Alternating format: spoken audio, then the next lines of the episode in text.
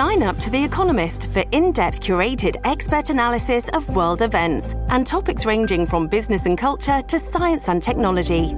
You'll get the weekly digital edition, online only articles, curated newsletters on politics, the markets, science, culture, and China, and full access to The Economist Podcast Plus. The Economist is independent journalism for independent thinking. Go to economist.com and get your first month free.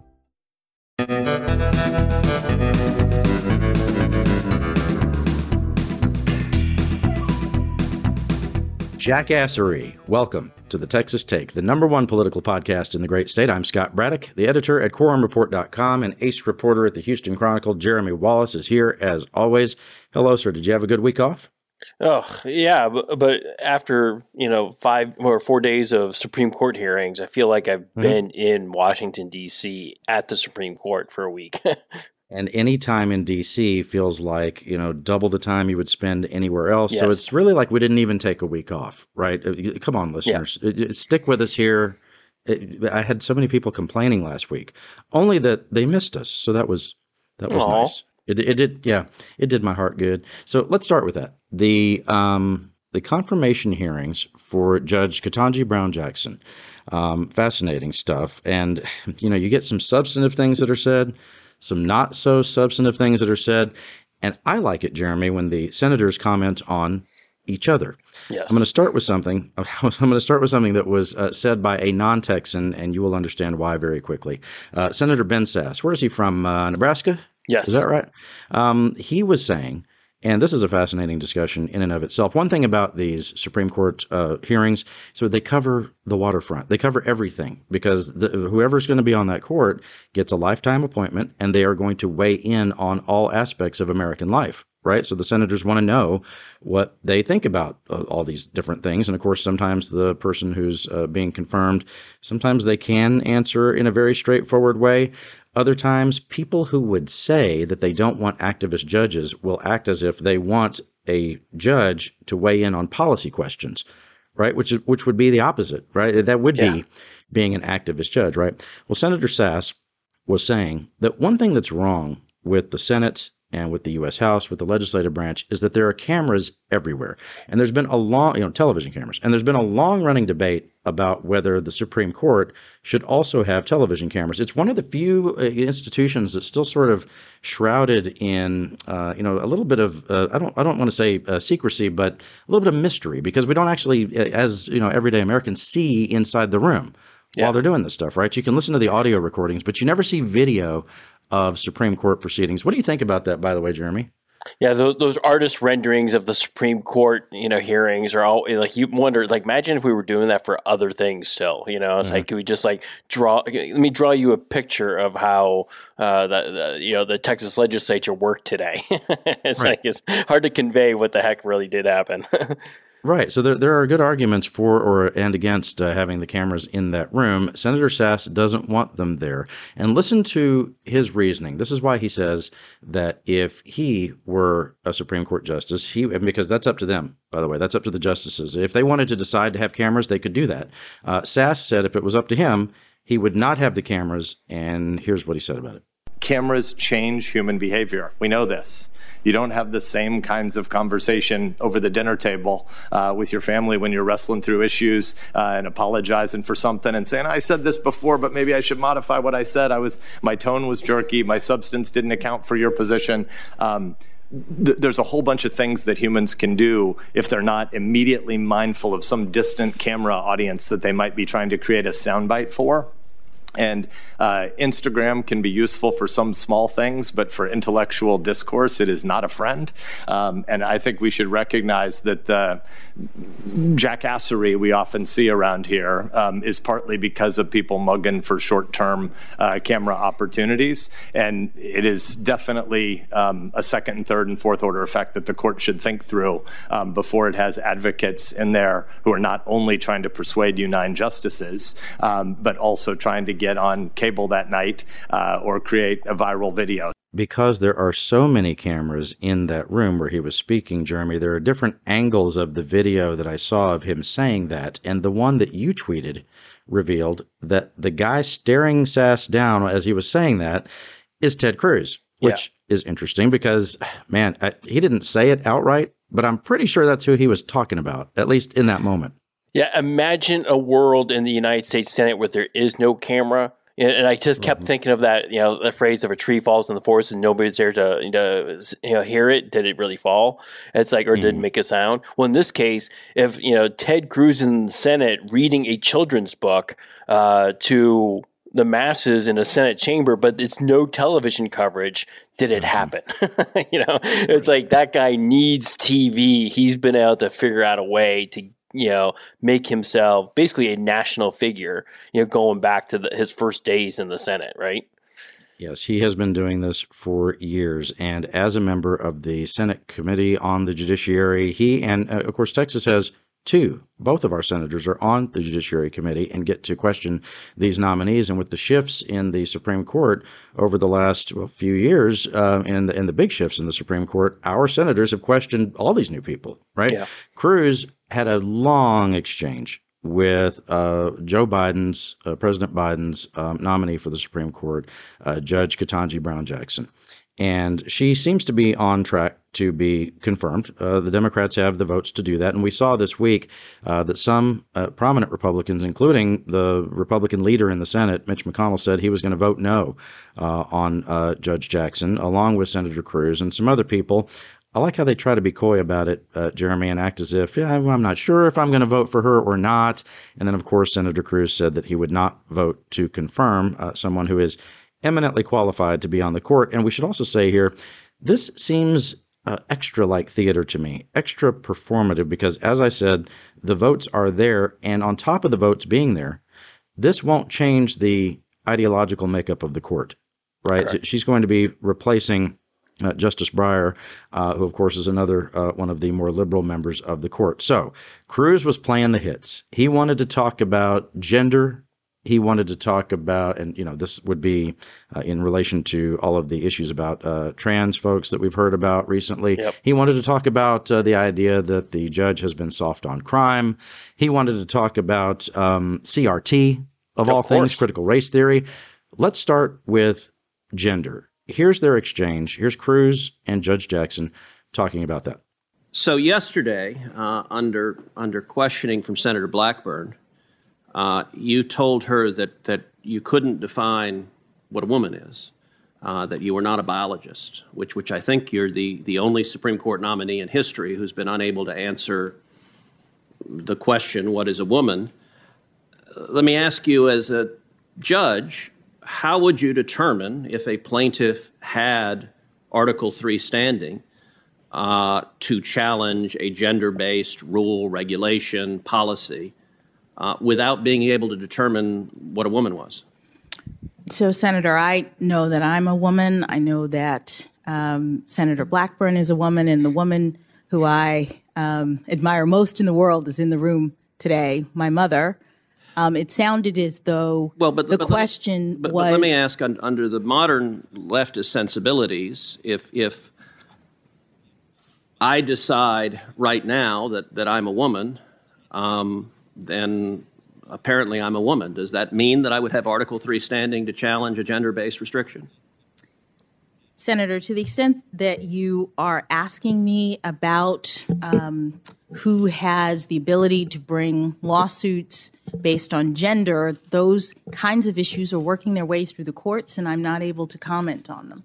Of course, Cruz was not satisfied with that. So let's get even more ridiculous. Okay, if, if, if I can change my gender if I can be a woman, and then an hour later, if I decide I'm not a woman anymore, I guess I would lose Article 3 standing. Uh, tell me, does that same principle apply to other protected characteristics? For example, I'm, I'm an Hispanic man. Could, could I decide I was an Asian man? W- would I have the ability to be an Asian man and challenge Harvard's discrimination because I made that decision?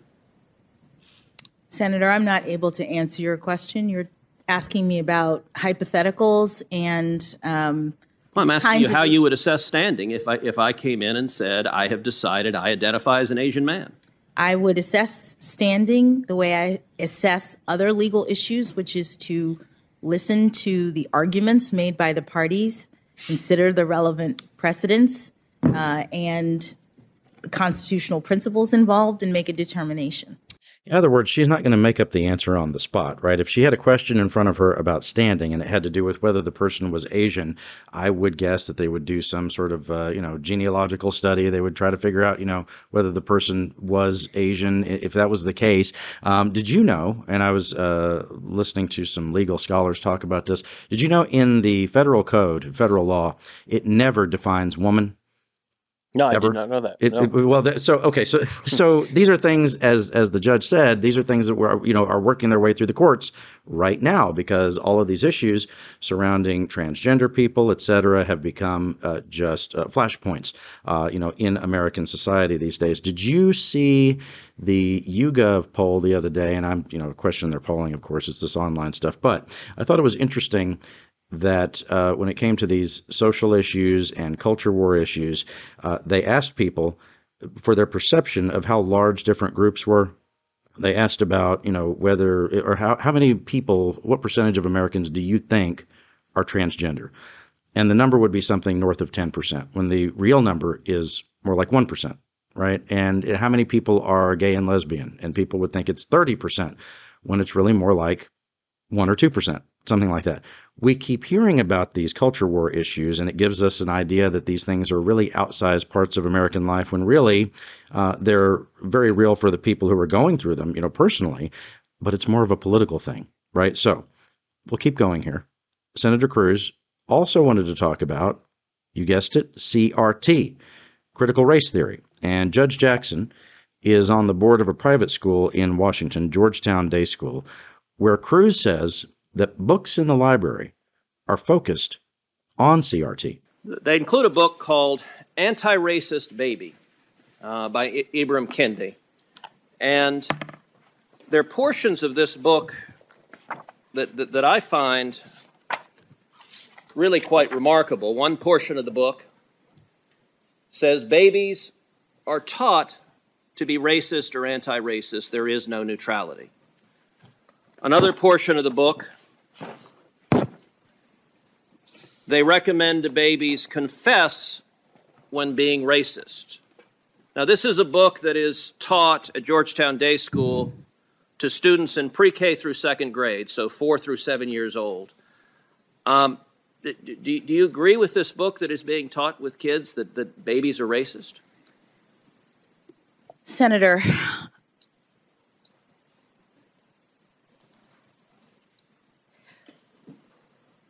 I do not believe that any child should be made to feel as though they are racist or though they are not valued or though they are less than, that they are victims, that they are oppressors. I don't believe in any of that. But what I will say is that when you asked me whether or not this was taught in schools, critical race theory, my understanding is that critical race theory as an academic theory is taught in law schools. And to the extent that you were asking the question, I understood you to be addressing public schools. Georgetown Day School, just like the religious school that Justice Barrett was on the board of, is a private school. Okay, so, so you agree critical race theory is taught at Georgetown Day School? I don't know because the board is not, um, the board does not control the curriculum. The board does not focus on that. That's not what we do as board members. not only is the school that she's talking about where she's on the board not only is it similar to the private school that justice amy coney barrett sends her children to and, and is, you know is involved with that school it's also very similar to st john's in houston do you know whose kids go to st john's Oh, in yeah. houston I have a yeah, guess. Senator Senator Senator Cruz. Yes, and, and and the fact that Senator Cruz and and, and I'm pointing that out because and you know, it's a great school by all accounts. They also teach what's called anti-racism at St. John's, where where Cruz sends his children. It's interesting to me that he's asking her about Georgetown Day School because in relation to race, there is a fascinating history for Georgetown Day School. Did you know it was the first integrated school in Washington, D.C.? The reason that it's a private school is because when they set it up at public schools, they were still segregated. Yeah. And the people who set up Georgetown Day School wanted to wanted to integrate the children. So they moved forward with that. Jeremy, this is once again all of the hits that the Republicans want to talk about in elections, right? CRT, I'm going to get to soft on crime in just a little bit, but all of this stuff, it is the uh, red meat. We're, we're seeing a red meat buffet, as you have put it before, at these hearings. Yeah, and it's it really, and, and you know, if you listen back at you know her comments, you know, back to you know Senator Cruz, you know, listen to that that you know breath of air she has. Was it a sigh? Yes. was it like you know it's like there's no way to quote that accurately but you could just you know, like you just have to hear it and judge for yourself you know you know what that response was. But yeah this is like you know supreme court hearings you know they're not for everybody. You know, like you know, a, a lot of the general right. public will watch, you know, these things. You know, sure, you know, like in some cases, you know, it's like everybody mm-hmm. watched a little of the Clarence Thomas, you know, one at the time. You know, it's like because sure. it was on network television at that point. But like, mm-hmm. but really, the people who love this, who watch this like crazy, are on Fox News. They're watching that gavel gavel coverage. They're the people who are in the Federalist Society who like who mm-hmm. go to Republican events and you know are really intensely into this. And so for these Republicans on the Judiciary Committee, they know there's a show that is going on in little you know cafes and bars and restaurants all over the country in the middle part of the country. You know it's like eh, think of all those little towns you know in texas. Fox news is on. Mm-hmm you know, and they're watching this take place. And so all yeah. these Republican senators, particularly, not that not that you know, Democratic senators know how to do this too. You know, look sure. back a couple years ago, and oh, yes. Amy Klobuchar mm-hmm. and you know Cory Booker and mm-hmm. you know uh, yeah, even Kamala Harris, who was then on the Senate Judiciary Committee, they knew the moment that they had to kind of really speak to a portion of their electorate. Well, that's what the Republicans were doing here. They saw who they were talking to. And, and look, and that's a really you know heavily political view of it. I'm not saying that like there aren't some legitimate points that were being raised by oh, sure. some senators, mm-hmm. you know, who you know, Republicans. But even Sasse's response, you know, what he was saying was an acknowledgement that everybody knows this thing is going all out into the country. He was talking to his people in Nebraska, like, and he knew it, and he was trying to send a message to them as much as he was to the other senators. And that's what you watch Cruz and all the other Republicans do. They go, okay, here's mm-hmm. our chance.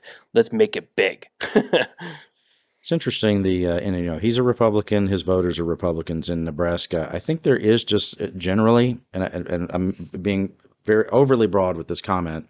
Republicans in Nebraska are just nicer people than they are in some, in some other places. You know, they're conservative, but they're just nicer. They don't get, want to get into this whole, you know, name calling and everything like that. Now, as I said, Cruz also wanted to get into it with uh, with Judge Brown about, excuse me, Judge Brown Jackson about uh, crime. And you saw Cruz and uh, Senator Tom Cotton, some of the other Republicans, really trying to grill uh, her about a handful of cases that she handled uh, as a judge that had to do with child pornography.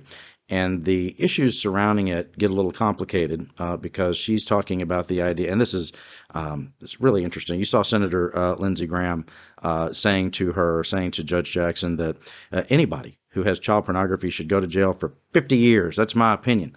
When she had sent some people who were convicted to prison uh, for child pornography possession for, um, I think, as little as three or four months uh, in one case.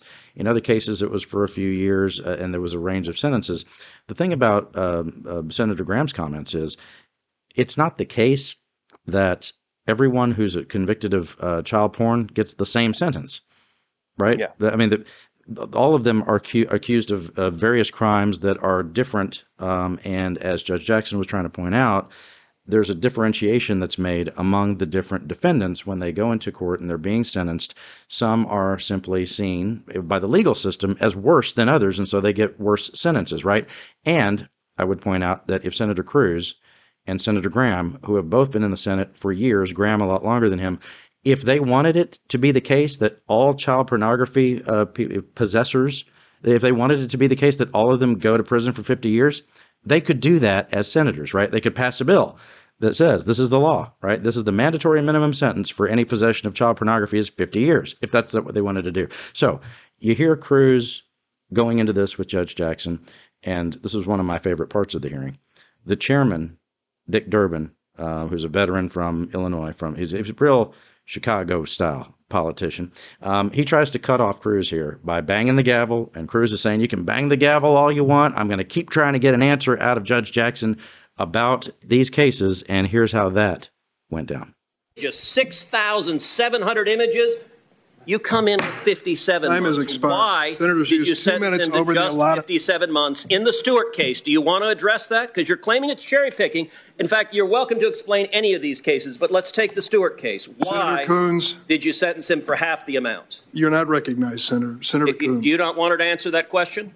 You wouldn't allow her any. M- Mr. Chairman, she may answer the question. I've asked her why she sentenced Stewart. You've an gone over egregious, the time, Senator, by two minutes. Why and she a half. because you've interrupted me for two minutes, Mr. Chairman. Will you allow her to answer the question, or do you not want the American people to hear why, with someone she described as an Well, you know, egregious there comes a point, Senator, where you get a little bit. Chairman Durbin, will you allow her to answer the question? You won't allow her to answer. I, I, I will happily allow her to. The question is Senator why Cruz, you may did you proceed. Chairman. Stewart, an egregious child pornography possessor, So, to, Judge to Jackson- half of the amount Please, Senator. requested by the prosecutor? Please, Senator. So you remember how Senator Sasse said that if you were going to engage in this kind of behavior, the shouting and carrying on, getting angry in these uh, in these hearings, that you would be doing that in large part to get your face on TV. It's not just, as you said earlier, Jeremy, not just about being on TV, uh, you know, direct from the hearing. It's also that you want to be on Fox News Channel. Well, here's Senator Cruz. He got his wish. He was right there with Sean Hannity that night on FNC. And when it came to critical race theory, she didn't want to answer the question. She, she claimed she didn't really know what it was or what it contained. Of course, she had previously given a speech at a law school where she said that sentencing, what judges do, uh, involves critical race theory. And, and, and I got to say, there was a lot of discussion about her record when it concerns sexual off- offenders and, in particular, sexual predators targeted at kids. As, as you just played, I asked her about what she wrote in law school that, that, that suggested that the laws that many states have passed providing for civil commitment for violent sexual predators, that those laws are unconstitutional. And, and you know, we went through every single case that she's presided over as a district judge uh, where the defendant was convicted of possession of child pornography. Every case that she had discretion in, she consistently sentenced the defendant to substantially below the sentencing guidelines and substantially below what the prosecutor asked for over and over and over again. Uh, Jeremy, whether it's thin on facts or not, it is just gold right now for a Republican who is in all likelihood running for president in 2024 to be on Fox News Channel with Sean Hannity bad mouthing Joe Biden's nominee for the Supreme Court. Uh, actually, as far as a, a Republican trying to do well in a presidential primary that would be coming up, it would you know, it'd be hard to position yourself any better than that.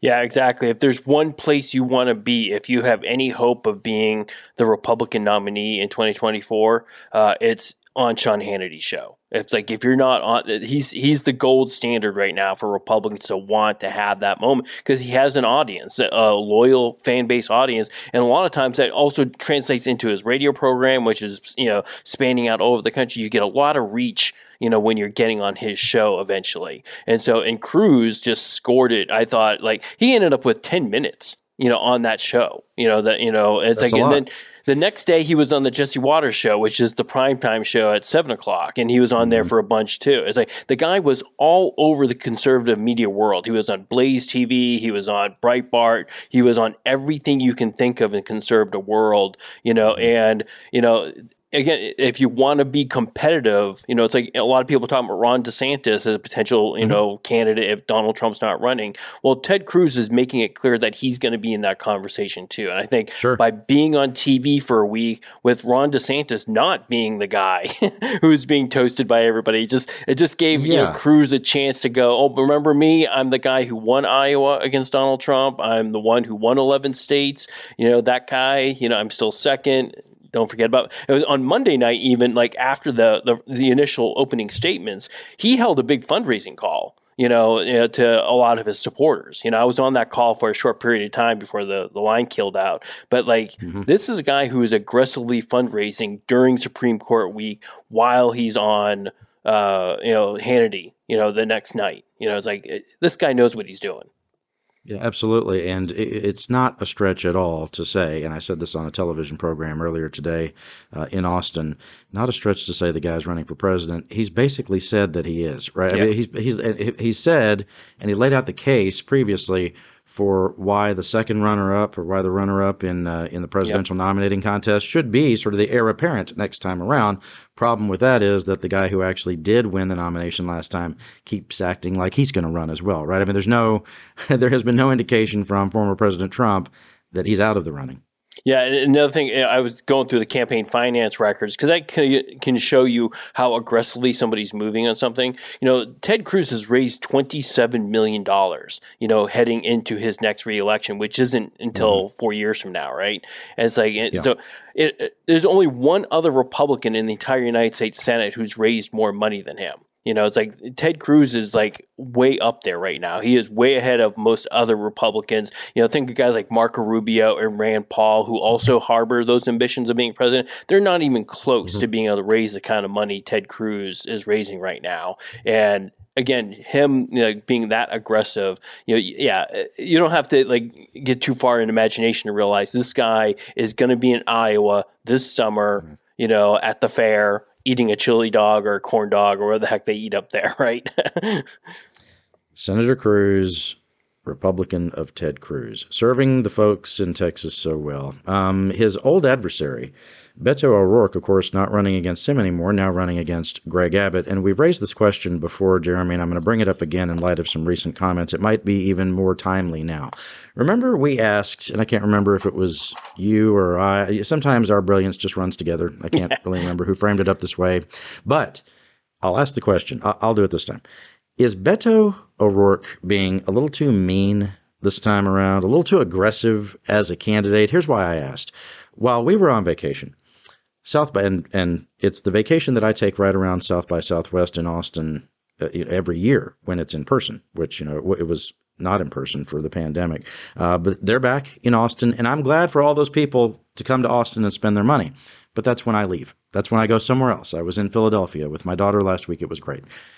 Beto O'Rourke was there at South by Southwest. He was t- uh, talking to, let's see, to a retiring moderator there, and he called Greg Abbott both a thug and an authoritarian. I want you to listen to this. You are seeing, I just had a chance to meet with the ambassador from the EU, okay. and we talked about the fact that you're seeing the continued rise of authoritarians and thugs across the world. And we have our own right here in the state of Texas. Greg Abbott is a thug in your mind? He's a thug, he's an authoritarian. Let me make the case. Um, not only could this guy, through his own incompetence, not keep the lights on in the energy capital of the planet last February. But when people like Kelcy Warren and other energy company CEOs made more than $11 billion in profit over five days, selling gas for 200 times the going rate, not only did he not claw back those illegal profits, not only was there no justice for the more than 700 people who were killed, who literally froze to death in their homes, outside, in their cars, People who are paying now tens of billions of dollars cumulatively to pay for the property damage that the flooding that ensued caused in their homes. But he's taking millions of dollars in payoffs from these same people who made that. He's got his own oligarch here in the state of Texas. You think this stuff only exists in Russia or in other parts of the world? It's happening right here. You think they rig elections in other parts of the planet? It is the toughest state in the nation in which to vote right here. 50% of some of the mail in ballot requests in some counties were denied, including by a 95 year old World War II veteran who was willing to give his life to fight fascism 70 years ago, half a world away, to defend democracy at home, and cannot participate in elections in this state. This is a guy who is attacking women, will not allow them to make their own reproductive health care decisions about their own body, their own health, their own future, puts a $10,000 target on the back of anyone who tries to assist any women. That's a lot, uh, but he was not done. You remember we covered this uh, the issue of allegations of child abuse in state funded facilities uh, that are happening at the same time, these, these allegations being made, uh, and who knows what the real truth is. I know that uh, DPS, uh, the head of the Department of Public Safety, did testify that it's not quite what had been reported in the media, but there was no denying that there's lots of problems. Um, when it comes to that issue, Beto O'Rourke said that Abbott has been uh, completely focused on the wrong things. He said instead of focusing on actual child abuse, uh, that Abbott has been focused on uh, what Beto and others would say is just phony. The idea that any parent who's trying to get gender affirming care for their transgender children, that that would be child abuse. Here's what he said about that. Those same kids who had been rescued from sex traffickers are now being trafficked for sex by their guardians in the state of Texas. The governor knew there was a problem for four months and did not do shit to help those kids out. You know what he did instead?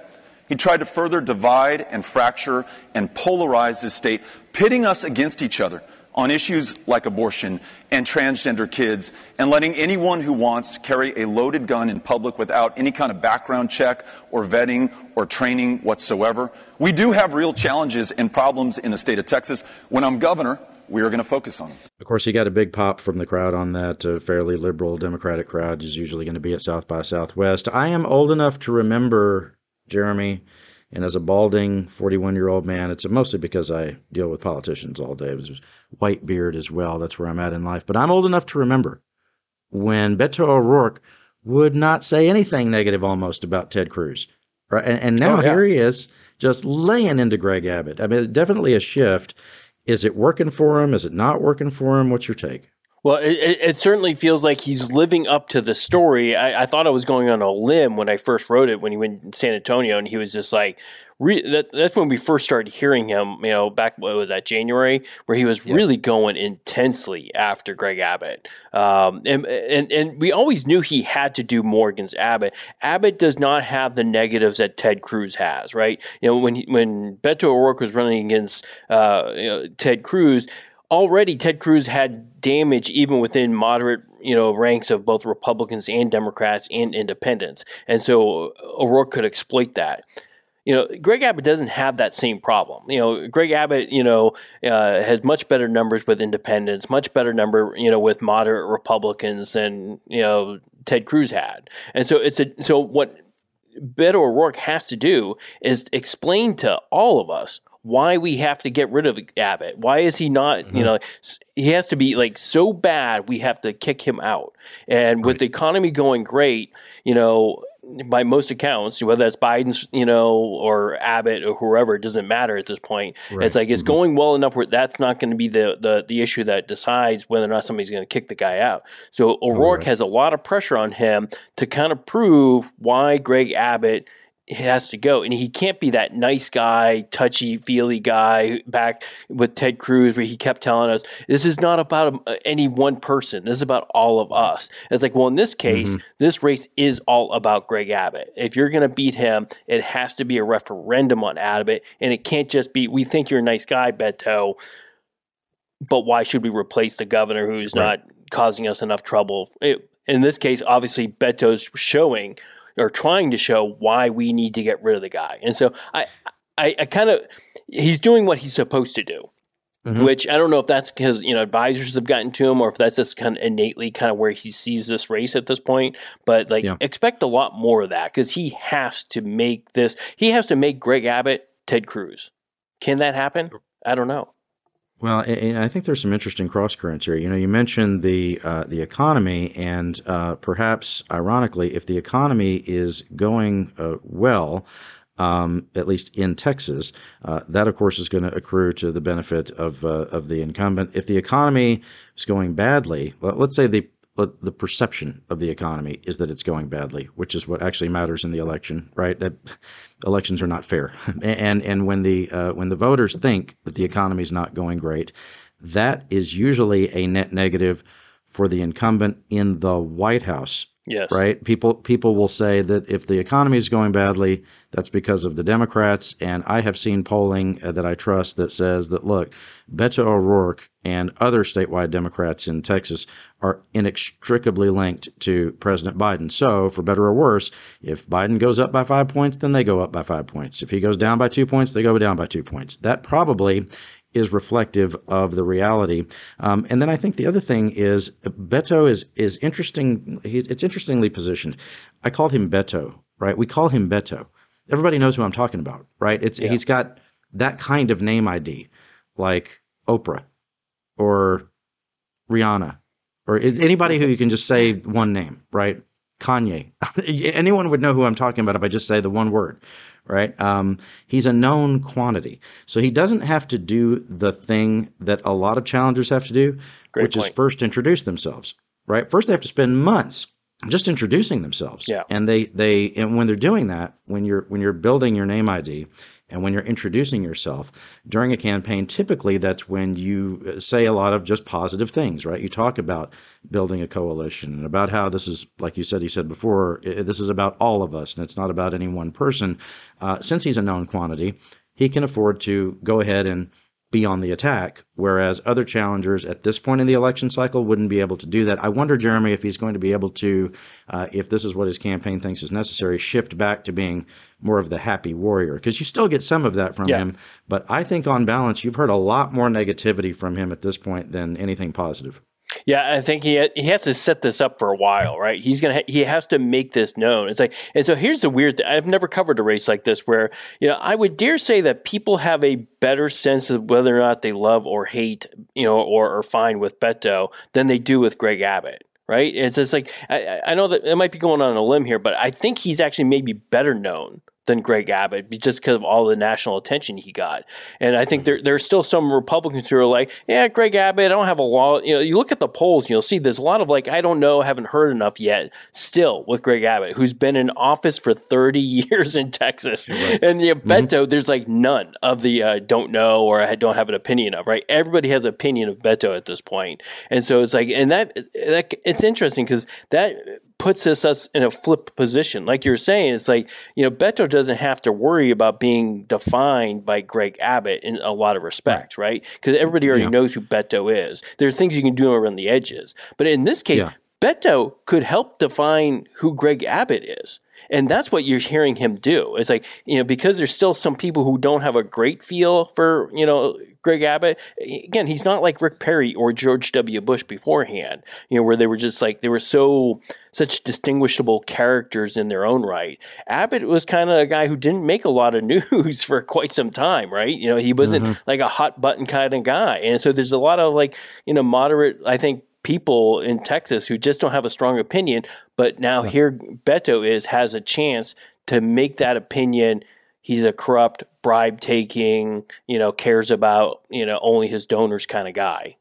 Yeah, it matters what swing voters in Texas will do, and yeah. I, have gotten some pushback when I've made that comment. But we do because there are people who will say, "Well, are there any real swing voters in Texas?" There are. Remember, there were a half million people who voted for Abbott and Beto in 2018. Yep right? What are those people going to do this time around? Or what if you extrapolate out to whatever the election uh, and whatever the electorate is this time around? What do those people, the people of that mindset, yeah. what do they do? They're up for grabs, right? And I do think, and this is my gut on this, Jeremy. You, you tell me if I'm crazy. Grade my paper. So I do think that in the governor's race, and therefore um, in in all of the statewide races, because a lot of these folks will sink and swim together, there are some potentially ticking time bombs of issues number one. If the lights go out, I can tell you Abbott's campaign is worried about that, right? Yep. I mean, a blackout in Texas or rolling blackouts in Texas in the middle of the summer would be a political disaster for the governor after what happened in the winter storm last February. That's a short version of that. Um, I think that if you have something potentially blow up with this Kelcy Warren lawsuit uh, that Beto was talking about, where uh, one of Abbott's mega donors is suing Beto for defamation, let's just say we and this would not be completely crazy.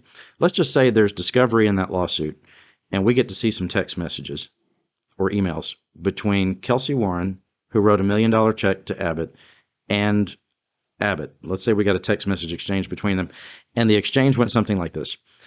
And this would be during the week of the winter storm when people were dying, freezing, their water pipes were busting, all of that.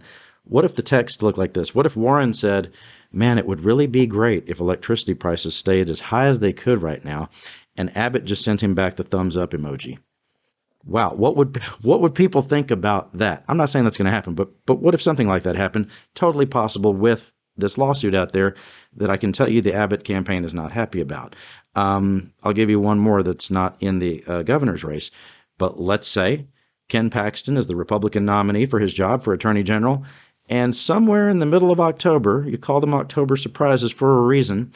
Let's say one morning we wake up and in newspapers all across Texas, the, the front page is a big headline that says Attorney General Paxton indicted by the feds. And the big picture that goes with it is uh, Paxton in handcuffs with FBI windbreakers in the foreground. Uh, that's the kind of thing that could also be a ticking time bomb, right? He's under investigation. So here's my gut on it. I think none of those things actually guarantees a Democrat wins those races. But I do think if one of those things happens, that or any of the any any combination of those things happens, that that could make those real races. Yeah, I agree. Well, and and and I would also like add, it's like people keep asking me the same question you're getting. I'm sure everybody's asked. It's like, is this going to be really a, a, close race? You know, I, yeah. I, get it, I get it. But you know, my answer is like, oh, look. You know me by now on this podcast, like to talk about the numbers. Like the numbers are very clear. You know, Beto O'Rourke lost by 219,000 votes in 2018. If you don't think that the state has gone more blue at you know since 2018 you're probably not watching closely. You know it's like if you look at what's happened in houston in san antonio in dallas just in that time period more people have signed up you know to register to vote in those areas than ever before right? And so we're left with the question don't you think 219000 more people have registered to vote? I'm not saying they're all democratic uh, but just the results from 2018 show us of course this is going to be a close race, you know, and and the actions of both Abbott and Beto show us that you know this is going to be a close race. They're both aggressive. Look how much traveling both Abbott and Beto are doing. You know, Beto gets a lot of credit for going to all these way, you know, far away, distant lands, talking to Republican crowds, and like you know, showing up in Abilene and wherever else. Well, you know, don't forget Abbott's doing similar to the same thing. Greg Abbott is showing up to small county Republican Lincoln Day dinners in places where they've never seen a sitting governor come through town.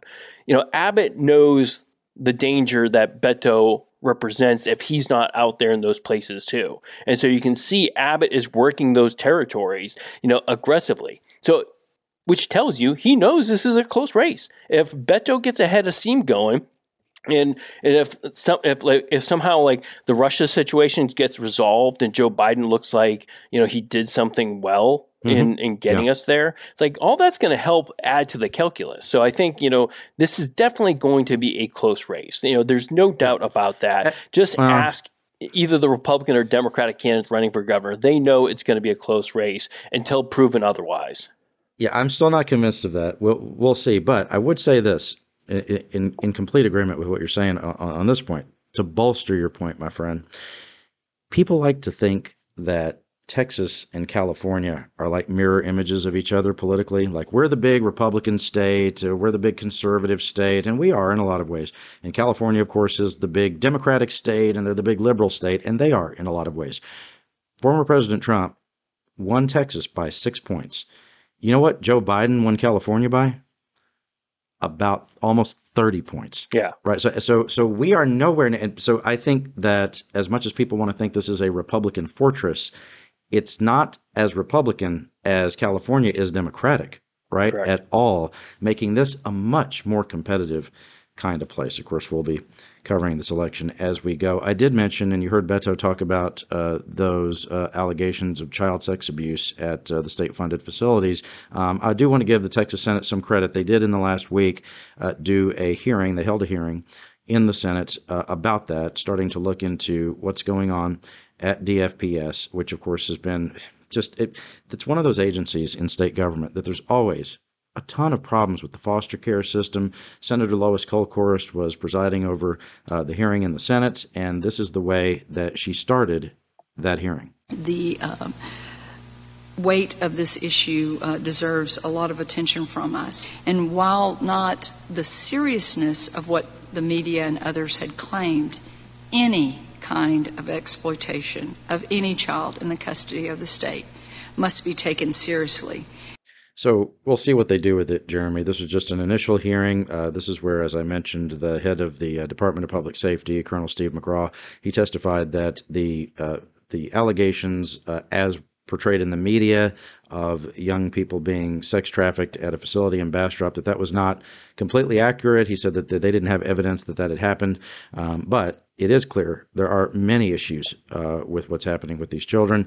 And as one veteran reporter uh, pointed out on social media just the other day, in the last 30 years, at least, uh, every single time there's some big issue with uh, d- with foster care, with DFPS, you have lawmakers saying that they're going to fix it and they're going to make the investments necessary to fix it, and it just never happens. Um, this week at the Texas Capitol, uh, interesting, there was strong bipartisan support for a push to block an execution.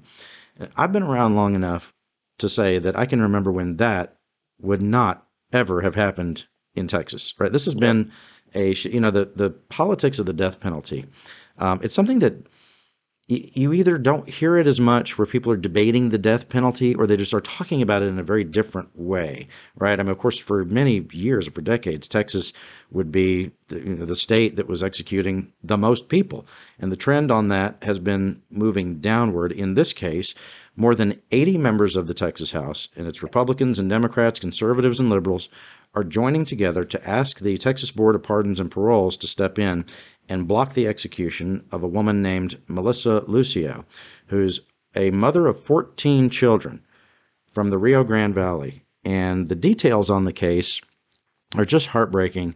Uh, one of her children, two year old baby named Mariah, back in 2007, uh, died. And the allegation was that the mother killed her. Now, the uh, family the, the entire family, by the way, no no one in the family has any different version of the story.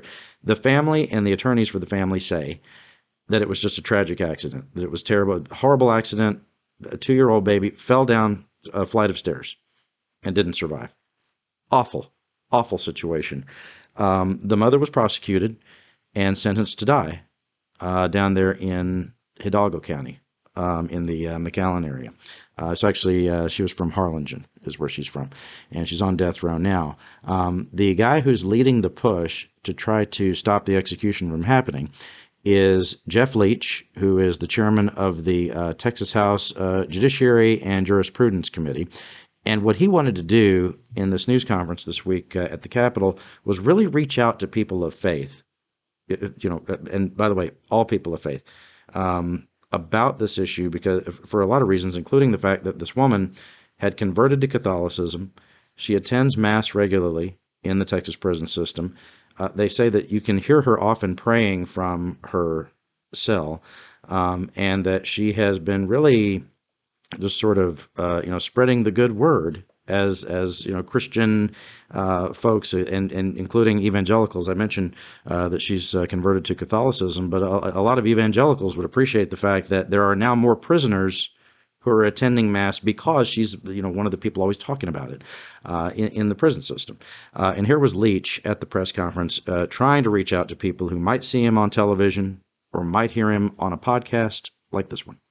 My, my final words I want to speak to the faith community. I'm very, very grateful for the Texas Conference of, of Catholic Bishops for speaking out on this. Uh, um, to, to those faith leaders out there, to those pastors um, who are paying attention to this case, um, I want to ask you to think deeply as well. Please don't bury your head, in the sand on this. Um, speak out, speak out for innocent life. The same people who crowd this building, and we welcome them to do so when we consider uh, pro-life legislation, we've considered uh, bills over the years, the same people who show up and flood and express their support for those bills, I would urge you and beg you um, to speak out on this issue as well, because the life of a fellow Texan who very likely could be innocent is hanging in the balance. During the news conference, I asked Chairman Leach uh, what he would say to the Roman Catholic who is in the governor's office, Greg Abbott, who, if I remember right, is the first Catholic governor of the state.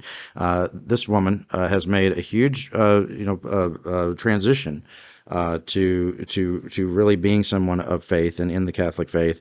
Uh, I asked uh, Chairman Leach what he would say to Governor Abbott uh, about how he should search his faith and search his conscience on this. And what Leach said was, "Look, he's got he says I've got a great relationship with the governor. He is somebody who is a man of faith. He is somebody who is."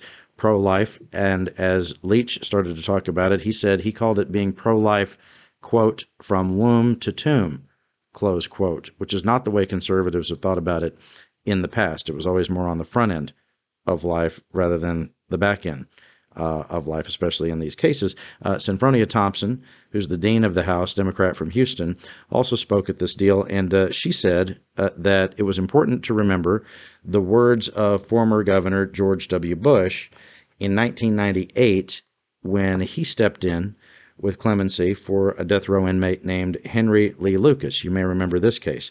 This is what uh, Governor Bush said at the time.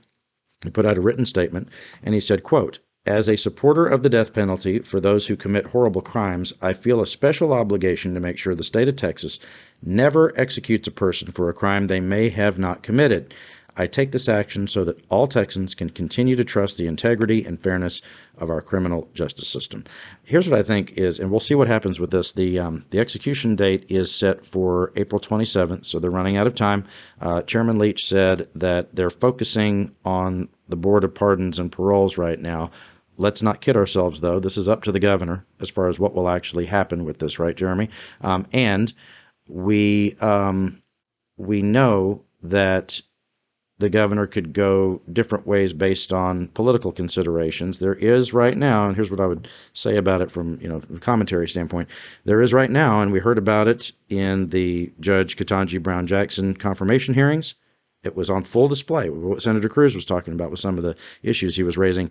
There's a real push to go backward on the efforts by some Republicans to go in the right on crime direction, the smart on crime direction right? We're we're moving back now, at least in Republican politics, toward the hang 'em high in the Texas sky, tough on crime. The the old school district attorneys who are now no longer in office in big state, uh, big uh, you know, uh, big counties around Texas. Right now, we have Democrats in office in a lot of the big counties, like in Dallas County and Harris County and Bexar County and uh, in, in you know Travis County. And so uh, the DAs are going one direction statewide Republicans and folks like Ted Cruz moving in the direction of tough on crime, no matter what. In this particular case, uh, you know, we know that you know a search of the court records will tell you this is not a woman who was ever uh, somebody who would say it was a perfect person at all. But if she didn't actually kill her baby, then you know, then and nobody's saying that hey she should even get out of prison. I didn't hear any of them say that at the press conference, but they're saying if she didn't kill her baby, then she shouldn't be executed. James White who has been the uh, corrections chair and is now the public safety chair in the Texas House, he said, Look, you have a lot of systems that failed this person the CPS system, which we were just talking about, and the educational system, and now maybe the, um, the court system as well. Uh, and so I think there really is um, a tension. Within um, all the Democrats would agree with this, just about all of them, that that the woman should not be executed. But within the Republican Party, there's this debate about either continuing on this path toward being smart on crime and those who just want to be tough on crime no matter what, because that is what their base is telling them. Yeah, you see, criminal justice has become one of the rare areas where you can get bipartisan support. You know, it's not as splashy and you know gets you know the headlines as some of the other stuff out there, but you see it. You know, in the U.S. Senate and in the Texas legislature, there's continually moments where both Republicans and Democrats understand that like there's a way to be smarter about how we're handling all criminal justice issues rather than just the you know having a three strikes and you're outlaw period and be done with it. You want to you know you get people want to talk tough on crime. Like the washington post you know people should check it out. They just pushed out a story about one of the people that ted cruz was going after in his exchanges with you know judge brown or uh, judge brown jackson. You know it's like the same you know you know they talked to the the guy who was part of the whole discussion and it's like you kind of read his story and hear his story and just like you know would he been served if we'd sent him to jail for 10 years or should there have been like a smarter way to kind of handle his case you know it's like right. and i think there's a lot of agreement with republicans and democrats when they want to get away from the tv cameras Ben Sasse, you're correct. when you get everybody away from TV cameras, there is agreement on some of these core principles of like, you know, maybe everybody who's caught with, you know, a few, you know, grams of cocaine shouldn't go to mm-hmm. jail for the same amount of time, right. you know, just because, you know, maybe there's a way to kind of work this out better. Yeah, uh, and of course we'll keep an eye on this uh, this case. It's going to be uh, high profile. It's garnered some national attention already uh, because of the facts in the case. If you, if you go through it, and we have it at quorumreport.com, um, Chairman Leach's office uh, sent us the full background on the case, so you can read it for yourself. And actually, uh, because of the weight of this, I made that link in the story free. It's above the paywall if people want to check it out. Quorumreport.com. Um, I think that this tension in the Republican Party. I'm not sure how it's going to get worked out. For now, in the Texas House, it seems that the Speaker and leadership there want to move in the direction of more criminal justice reform. And in the Texas Senate, it's the opposite. You may remember that during the last legislative session, there was real tension between Chairman Leach and uh, Joe Moody, who's a representative from El Paso, who's a Democrat. He and Leach have um, uh, partnered on some of these things in bipartisan fashion. They would get some of these bills on criminal justice reform passed in the House, and it would just hit a brick wall with. Dan Patrick, who is still in that mold of no, no, it is old school Texas justice, right? Just be as tough as you can. And I would also note the irony of Senator Cruz moving back in this tough on crime direction when he was a key player on the First Step Act, which was you know promoted by people who are both conservative and uh, liberal and signed by former President Trump. Some of these key criminal justice uh, reforms uh, that some folks thought would never happen in Washington, and yet they did find some bipartisan agreement on that. Uh, so again, we'll, we'll, we'll continue to watch that. One other thing here, um, as we wrap up, you remember the guy who was rapping at uh, Dallas City Council and covering himself in. he was rapping about uh, the pandemic and covering himself in uh, what in the in the uh, hand sanitizer. He had it all over his face in Dallas. This time, I think he was only putting it on his hands. He was at Plano City Council, and I think he must. This guy, I don't even I don't even care enough to look up the guy's name, but I like that there's civic engagement. So the guy is the guy is rapping at Plano City Council, and I thought he he um, he really homed in on something that's going to be key in this election. Uh, and the audio here is not great, so you got to. I'll warn you, dear listener, turn your if you've if you've got your earbuds in, turn them down a little bit. It, it's not great because he's screaming into the microphone. I'm giving you that warning right now. But listen to this guy rapping uh, in Collin County. Gas prices way too high. Vladimir Putin needs to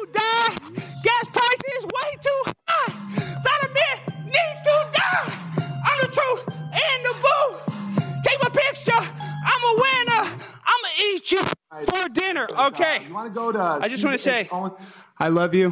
We need to take out Vladimir Putin, like Lindsey Graham said. Thank you, Mayor Mullins. I appreciate the time. Peace. God bless you all. Prime Time Stein on Instagram. Thank you. We got you down. We got you down. You know, we started with jackassery and we're ending with some of it here. Look, as you said earlier, you have uh, the uh, Ukraine Russia conflict underway and uh, being a determinative a determinative moment in uh, in geopolitics, world politics. The thing he was rapping there, though, that I think is key, is gas prices are way too high. People are very angry about this, Jeremy, and they, I mean, the reality is back here in the states, and even in an energy producing state like Texas, people care about that a lot. You can see it in the polling. You can see it in people's social media posts. They're angry about the high price of gas. And there are two things in Texas that I think are fascinating about this. Number one, um, we have a much more diversified economy than we did back in the 1980s when you know we think about the big bust in the oil and gas industry yes. and how it really decimated the Texas economy. At this time, we would you know now we would still not want a bust in the in the you know in the oil patch, um, but it doesn't affect us in quite the same way. And if you think about uh, the price of gas uh, as a double edged sword, especially in a place like Houston, or in the valley, uh, places that you know have a, a, lot of ties to and and have you know the energy industry rooted in them, like Houston does. If, if you want to uh, find all of the smartest people in the world about how to get uh, hydrocarbons out of the ground, it's Houston, Texas, right? So so it's a double edged sword. People don't want to pay too much for gas, but at the same time, you want the price of a, a barrel of oil to be at a certain level because that means good jobs for people. That props yep. up the state budget right? And you know, if you have oil that's over a hundred dollars a barrel, um, it's too much, right, for the balance of what we need around here. You also don't want it to be at you know twenty dollars or ten dollars as it's been at, at, certain points, right? In in not too distant history, right? It was during the Trump administration that we saw oil yep. prices just drop through the floor, um, and so you know for state budget commitments and for the the newly diversified economy of Texas or the uh, the more diversified economy of Texas, we really want a price of a barrel of oil to be more like you know, 55 to 80 dollars a barrel, something like that. There's a sliding scale for exactly what's needed, uh, but it just it's not the same as it was many years ago. For sure. You know, it's like well, I asked the governor about that. He certainly, you know, felt like the economy's better and more diverse than it's, it's been. Uh, we've made a lot of gains over the last 20 years. You know, you think back to uh, those of us who came through the 80s and the boom and bust cycles were just painful, you know, for everything, you know, it's like, mm-hmm. and so we, we don't have that nearly as bad now, or maybe we will, we just don't know. It's like, as, as this Ukraine, Russia, you know, war goes on, you know, I think we'll kind of get a better sense as to how much we're, you know, really, you know, diversified and not. Yeah, and you know, as far as whether it's going to be um, a big issue in the election, as you have said so many times, it's a lifetime before the yes. election. I mean, gas prices might go right back down. I don't expect that during the summer, but they may be back down into a position that's more tolerable by the time we yep. get to the fall, and then it's not as much of a an issue. You know, for for the average voter out there. Uh, and remember how the pandemic restrictions were such a big deal, and and that's how they were going to unseat Greg Abbott in the uh, Republican primary. A lot of voters, it's like the goldfish in the bowl has made one revolution in the bowl and doesn't even remember what yep. happened, you know, six months ago. So we will keep an eye on all of this. All right. It's great to be back. Good to see you. It's good to welcome our new producer, Harper Carlton, who has uh, big shoes to fill.